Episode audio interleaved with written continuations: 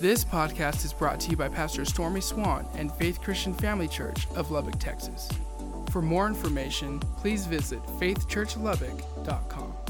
Turn with me the book of Romans, chapter 12. Romans, chapter 12. Now, if you were here last week, I said, man, I got some truths that the, the, the scriptures have really opened up in the area of faith to me. And ooh, I did everything I could last week to not jump the gun because I have the ability to jump the gun. And so, man, it's like the Lord was saying, just hold back here, pulling the reins on me. And so, what you begin to see throughout the Bible, there's different degrees or different measurements of faith within the Bible. And when I begin to look at what the scripture said, I, I, looked at all the different types of faith and degrees of faith. And you know what I really sense the Lord said? He said this Every one of us in this room, we're going to fall into one of these degrees of faith. We're going to walk in this. Now, the great thing about faith, faith can be, it, can be uh, grown. Faith can be strengthened. One of the translations, or the verses we read last week, the translation says, and their faith was increased. So again, we've got to learn this biblically on how it happens. So we'll, we'll try to go, go slow and watch the verses. Romans 12, verse 3. For I say through the grace given to me to everyone who is among you, not to think of himself more highly than he ought to think, but to think soberly. Now, what he's telling us here is that each one of us should give an, an honest and an accurate self evaluation of ourselves. And the first thing he says there is don't overestimate yourself. Don't think a little more highly of yourself than you ought. But the second area, he said soberly, and one of the translations says, don't underestimate yourself. And so God wants to get us into a place right there where, man, we can have a confidence in who He is and what His Word says. Keep reading here with me. As God has dealt to each one a measure of faith. Now, that's an interesting statement right there. That God has dealt to each one. Now, highlight the word each one. He's dealt to each one of us a measure of faith. Now, Ephesians 2 8 says, We're saved by grace through faith. So I believe this when you look at, at those verses and you kind of combine them together. What happens that for me or you to give our heart to Jesus, there had to be an element of faith. And so when we step out in that area to say, Father God, I, I receive Jesus as Lord of my life, there's a measure of faith that's given to every one of us. How do we know that? We're saved by grace through faith. So here's the deal when you got born again, did it take faith? Yes, it took incredible faith. Why did it take incredible faith? Because none of us ever met Jesus face to face. We heard the scriptures, we heard the teachings about Jesus, and something on the inside of us began to reside, and something awoke on the inside, and we said, Man, I believe that. And so, in order to believe that, in order to get saved, what do you got to do? You got to believe with your heart and confess with your mouth. And so, again, there's a measure of faith that's given to every one of us at that point. But here's what we got to understand about this God's plan for each one of us is that our faith would grow. Grow beyond that measure that He gave us in the beginning of our salvation. So, if we were to look at ourselves in the natural, uh, when you watch a, a young boy uh, uh, he, he grows this year and this year and this year. And after five years of watching him grow, it's very evident the physical growth in him. Well, think about this spiritually. Five years into your walk with God, some people's faith will grow, some people's faith will stay the same, and some people's faith will diminish. You know why? Because faith is a commodity that is to be used. And so the more I understand faith and the more I step out in faith, the more my faith will begin to grow. And so part of that again, we go back, Romans 10 17, one of our main scripture texts. Faith come how? By hearing and hearing by the word of God. But then we jump to James 1 where he said, and be doers of the word and not hearers only. So now, when I hear the word, something happens. But when I begin to do the word of God, and the more I stand on the word of God, things begin to jump. Turn back to your left just a little bit to Romans chapter 4. Romans chapter 4. Slow down just a second, Pastor. Slow down just a second. Okay, I hear you. I hear you. I get going real fast, especially on Wednesday nights. I'm going to slow down here. Breathe, Pastor, breathe. Romans 4, verse 16. Therefore, it is of faith that may be according to grace so the promises of God, the promises of Jesus, the promise of the Word of God may be sure to all the seed. Now, here's what, and I'm going to stop right there in that verse, and then we're going to jump to verse 19. He said, It's through faith all the promises of God are sure to all the seed, whether the Jew or the Gentile. So we take that thought right there and we go back how do I get saved? By faith. How do I receive the promises of God, the very things that are written in the scripture to you and me? He said by faith. By faith, the promises of God are received. So he gives us the same thought again. I got to get faith to receive the promise of God. Now, understand this if you're born again and you find stuff written in the Bible, I'm telling you, you receive that by faith. You jump out there and you begin to say, Father God, I'm going to stand on that scripture. So now we jump to verse 19. And not being weak in faith. That's an interesting statement right off the bat. The Amplified said it didn't weaken in faith. So when I read that right here, what he says here, and not being weak in faith, guess what he's just told me? That must be a possibility. He didn't weaken in faith. So I can have weak faith. Now, how does we how, how does a person become weak in faith? Well, watch what he says right here. It becomes very clear. This is talking about Abraham, and he said, Abraham did not consider his own body already dead since he was about a hundred years old and the deadness of Sarah's womb. Now, what that's talking about, Abraham was 100 and Sarah was right around 90, and God says, You're going to have a kid. But it said he did not consider his body. So, if his faith would have been weakened in the area pertaining to this scripture, what he was telling us is when we begin to look at everything in the physical or the natural, and that's all we live on, your faith is going to be weak. And so, right here, he uses this extreme. I, I'm in my later areas of my 50s right now. I'm, I'm telling you right now, I, it, it would rock my world. It would twist my world. You guys would have to pray that pastor's in deep depression if you told me Shelly was pregnant right now.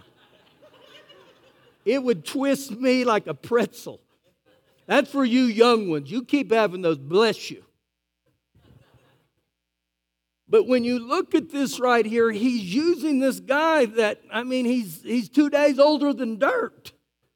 He's a dinosaur, he's ancient, but yet he said right here, he didn't consider his body. And so, right there, you know what he said? Lord, I'm going to trust what you said, regardless about how it looks in the natural or the physical. So, guess what he's telling us right here? As long as you keep your eyes only on the physical, you're going to have weak faith.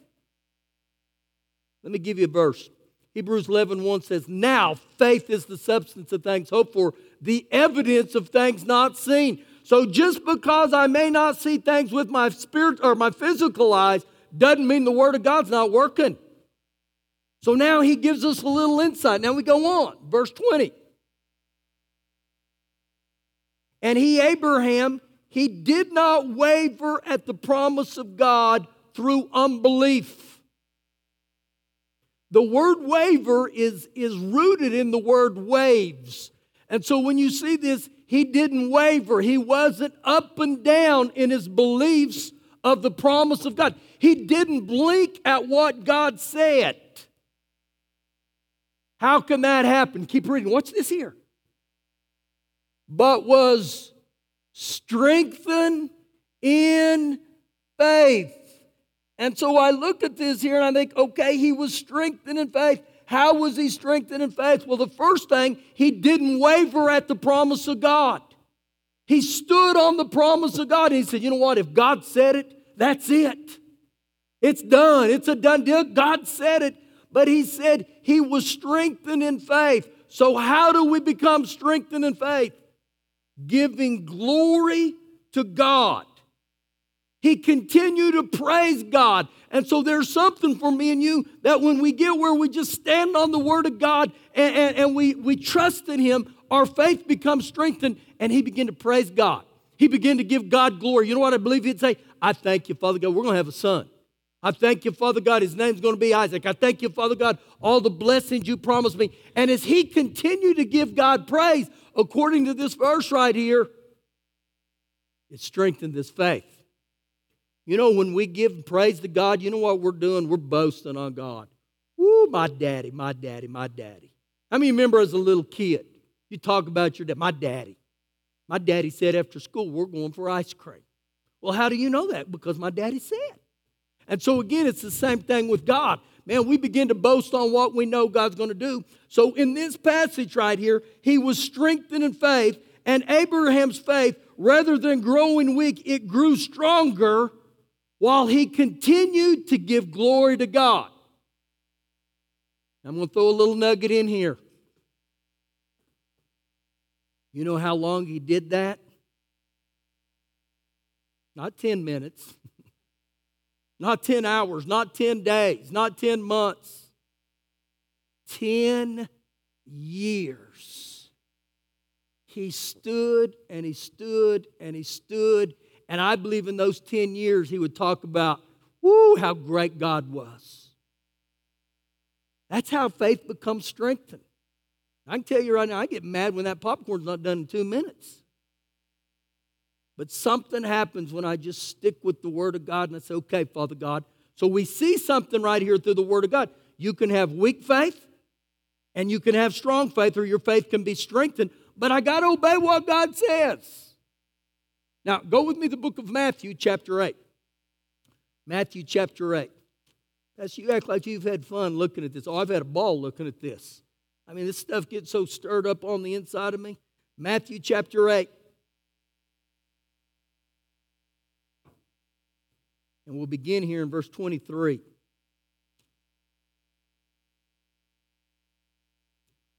I hear pages turning. Well, it's a good sound to a pastor especially who likes to preach the word. Now we got into the boat, his disciples followed him. Now, I, am going to highlight his disciples followed him because remember, these guys were around him uh, day by day by day for about three and a half years. And suddenly a great tempest arose on the sea so that the boat was covered with the waves, but he was asleep. Then his disciples came to him and woke him, saying, Lord, save us, we are perishing. Now, a couple, uh, a couple truths in this we got to get a hold of.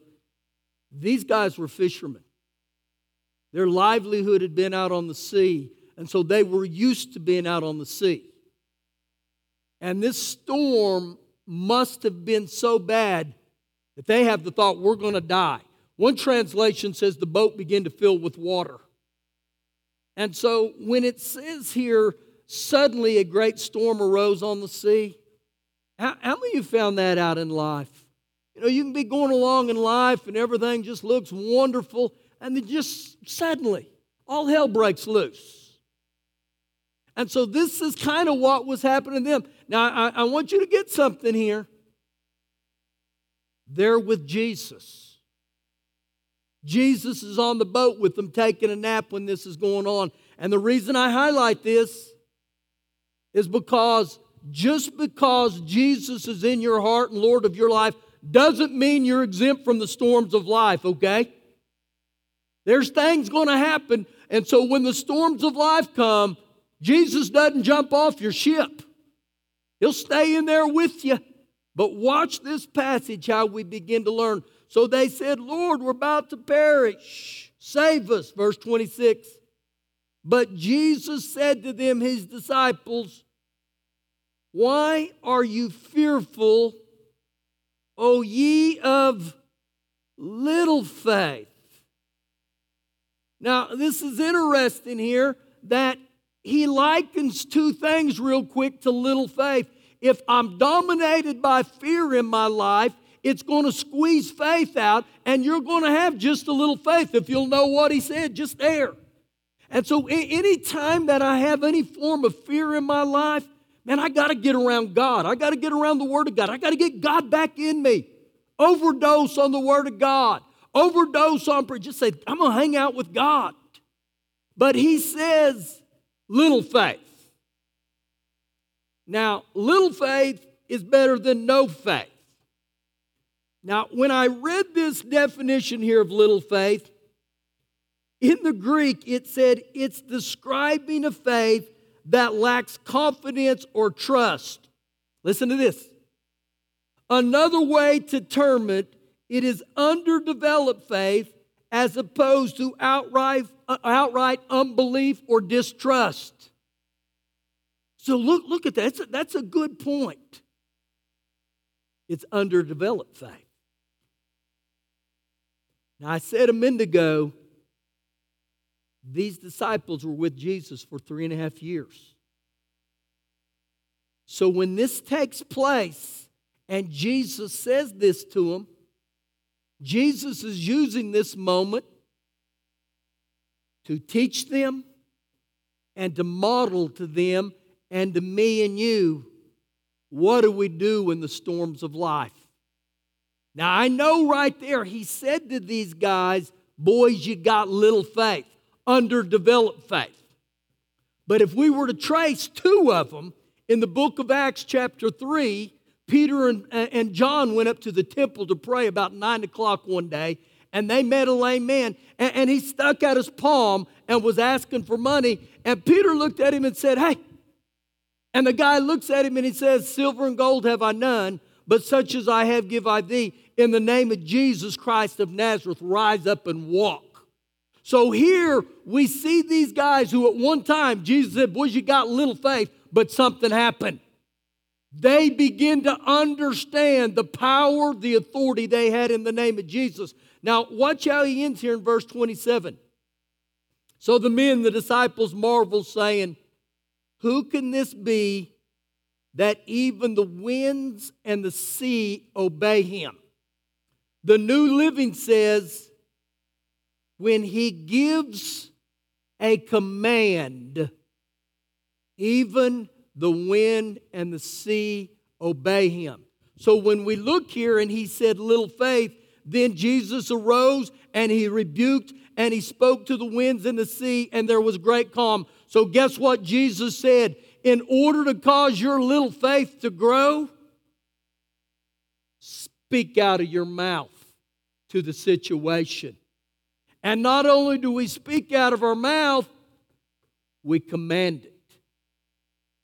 We don't say, I command you in the name of Philip Insinius. The spirit realm would say, Who? I don't mean that. It's the same for me. We might as well throw my name in there too.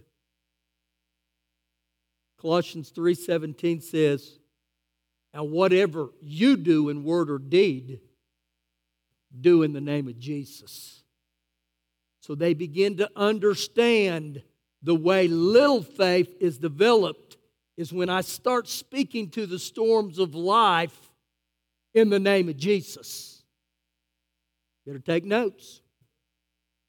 Same chapter, verse 5. Romans 8, verse 5.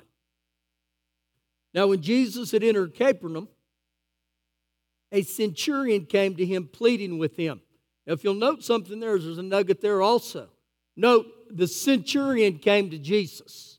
Anytime I come to Jesus, whether it's to be saved, whether it's to repent, when I come, it's as if I'm surrendering my will to Him. I'm saying, Lord, I come to you, Lord Jesus. I come to you. And when we come to Jesus, it's if we're giving him permission, Lord, move in my life. So this centurion, this Roman military officer, came to Jesus pleading with him, and he identified and he said, Lord, my servant is lying home paralyzed, dreadfully tormented. And Jesus said to him, I will come and heal him. Then the centurion answered and said, Lord, I'm not worthy that you should come under my roof. Now, the reason he said that was that Jews were forbidden to enter the house of a Gentile. Remember, in, in Scripture, especially in Revelations, you'll see oftentimes that Gentiles were described as dogs. You're a dog. And so, in this Roman military officer's eyes, is like, Jesus, I'm not worthy for you, a, a, a king, to come into my home. Now, listen to his words here. But only speak a word, and my servant will be healed. This guy says to Jesus, only give a command, only speak my word or speak a word, and he will be healed. Now, there's some interesting terms in there. Number one, he said, You speak the word, Jesus. And you see how he ended it? His faith spoke. You speak the word, and he will be healed. He didn't say nothing about, I, I hope this works. He said, He will be healed. Now, if we were to look at Mark 11 24, it says, Whatsoever things you ask when you pray, believe that you receive them, and you'll have them. Now, right here, this Roman officer says, Just speak the word. Watch this in verse 9. For I also am a man under authority. I have authority, and I have soldiers under me. Now, what he's talking about here, he knew that Jesus had authority because he was underneath God. He knew that. So he says, For I also am a man under authority, having soldiers under me. And I say to this one, You go. And you know what he does? He goes. And to another, Come. And he comes. And to my servant, Do this. And he does it. So, right here, this, this military officer, he understood the links between faith and submission. And he said, I'm telling you, these guys underneath me, they're submitted to me, and when I give them authority, they move. And he likened Jesus' authority to the same way. Now, watch Jesus' response to this. And when Jesus heard it, he marveled and said, Those who followed, Surely I saved you, I have not found such great faith, not even in Israel. And so when I look at this here again, now we, we, we, we see another term great faith. So as I looked at the great faith that he talked about, we have to ask ourselves this question what made his, his faith so great? That this, under, this man began to understand that when I speak, I command in the name of Jesus, things start to happen. I believe that to this day. I still believe that. The name of Jesus. The name of Jesus. Remember biblically in Philippians 2, verse 9 through 11, it, it says that God bestowed the name that's the name above every name upon Jesus. And he said that name is the name above every name in heaven, in earth, and hell. A lot better than MasterCard. It's good everywhere. You speak the name, I'm telling you right, you speak the name of Jesus in heaven, the angels will bow. You speak the name of heaven, in, or you speak the name of Jesus in hell, the demons tremble, they flee, and that name is valid here on earth. So something happens when I begin to understand that I have authority in Jesus' name. And so we understand biblically now that in this guy's life, Jesus was actually there physically, and he said, Lord Jesus, You just speak that name and it'll happen. You just give that command. But with us, we do that by faith. We stand on the Word of God. So I'm going to spit out a couple verses here. In, Matthew 16, 18, the Lord Jesus said this The gates of hell won't prevail against my church. The church isn't just a building, it's not just this, this place of worship here. The church is people. And then in Matthew 16, 19, he said this He said, I give you the keys of the kingdom. If you're born again, he gives you the keys of the kingdom. You know what he said? Whatever you loose on earth will be loosed in heaven, and whatever you bind on earth will be bound in heaven. So, guess what Jesus did? He said, Here's the keys, boys. You just begin to loose and you bind and you do those things. And every time you do it, you tag it with the name of Jesus. And you believe, and I'm speaking that name in faith. I'm standing on that. I'm living on that. So now we see weak faith, we see strong faith, we see little faith, we see great faith. Turn, turn a book or I mean, yeah, to, Mark chapter 5. I got just a couple of them. I just want to keep giving you some biblical ones here where you begin to see this. Mark chapter 5. Now we think about even as you're turning there, the disciples. Those guys had been around Jesus all those years. And they begin to see him. Remember when they, I, I guarantee man, they, they scratched their little heads and said, who, who is this guy that when he rebukes the sea, it obeys? But remember now, Jesus is gone. He dies on the cross. He rose from the grave. He took off.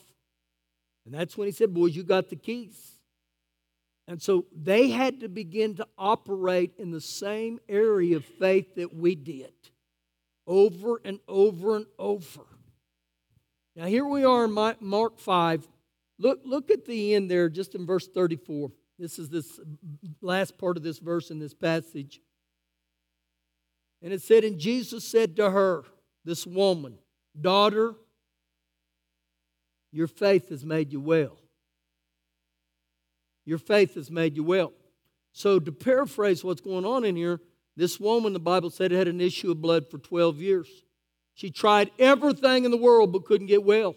She'd gone to every doctor in the world but couldn't get well. But she heard about Jesus. And when you hear about Jesus, faith comes by hearing. And when she heard what Jesus could do, she said out of her mouth, She said, When I touch the hem of his garment, I shall be made well.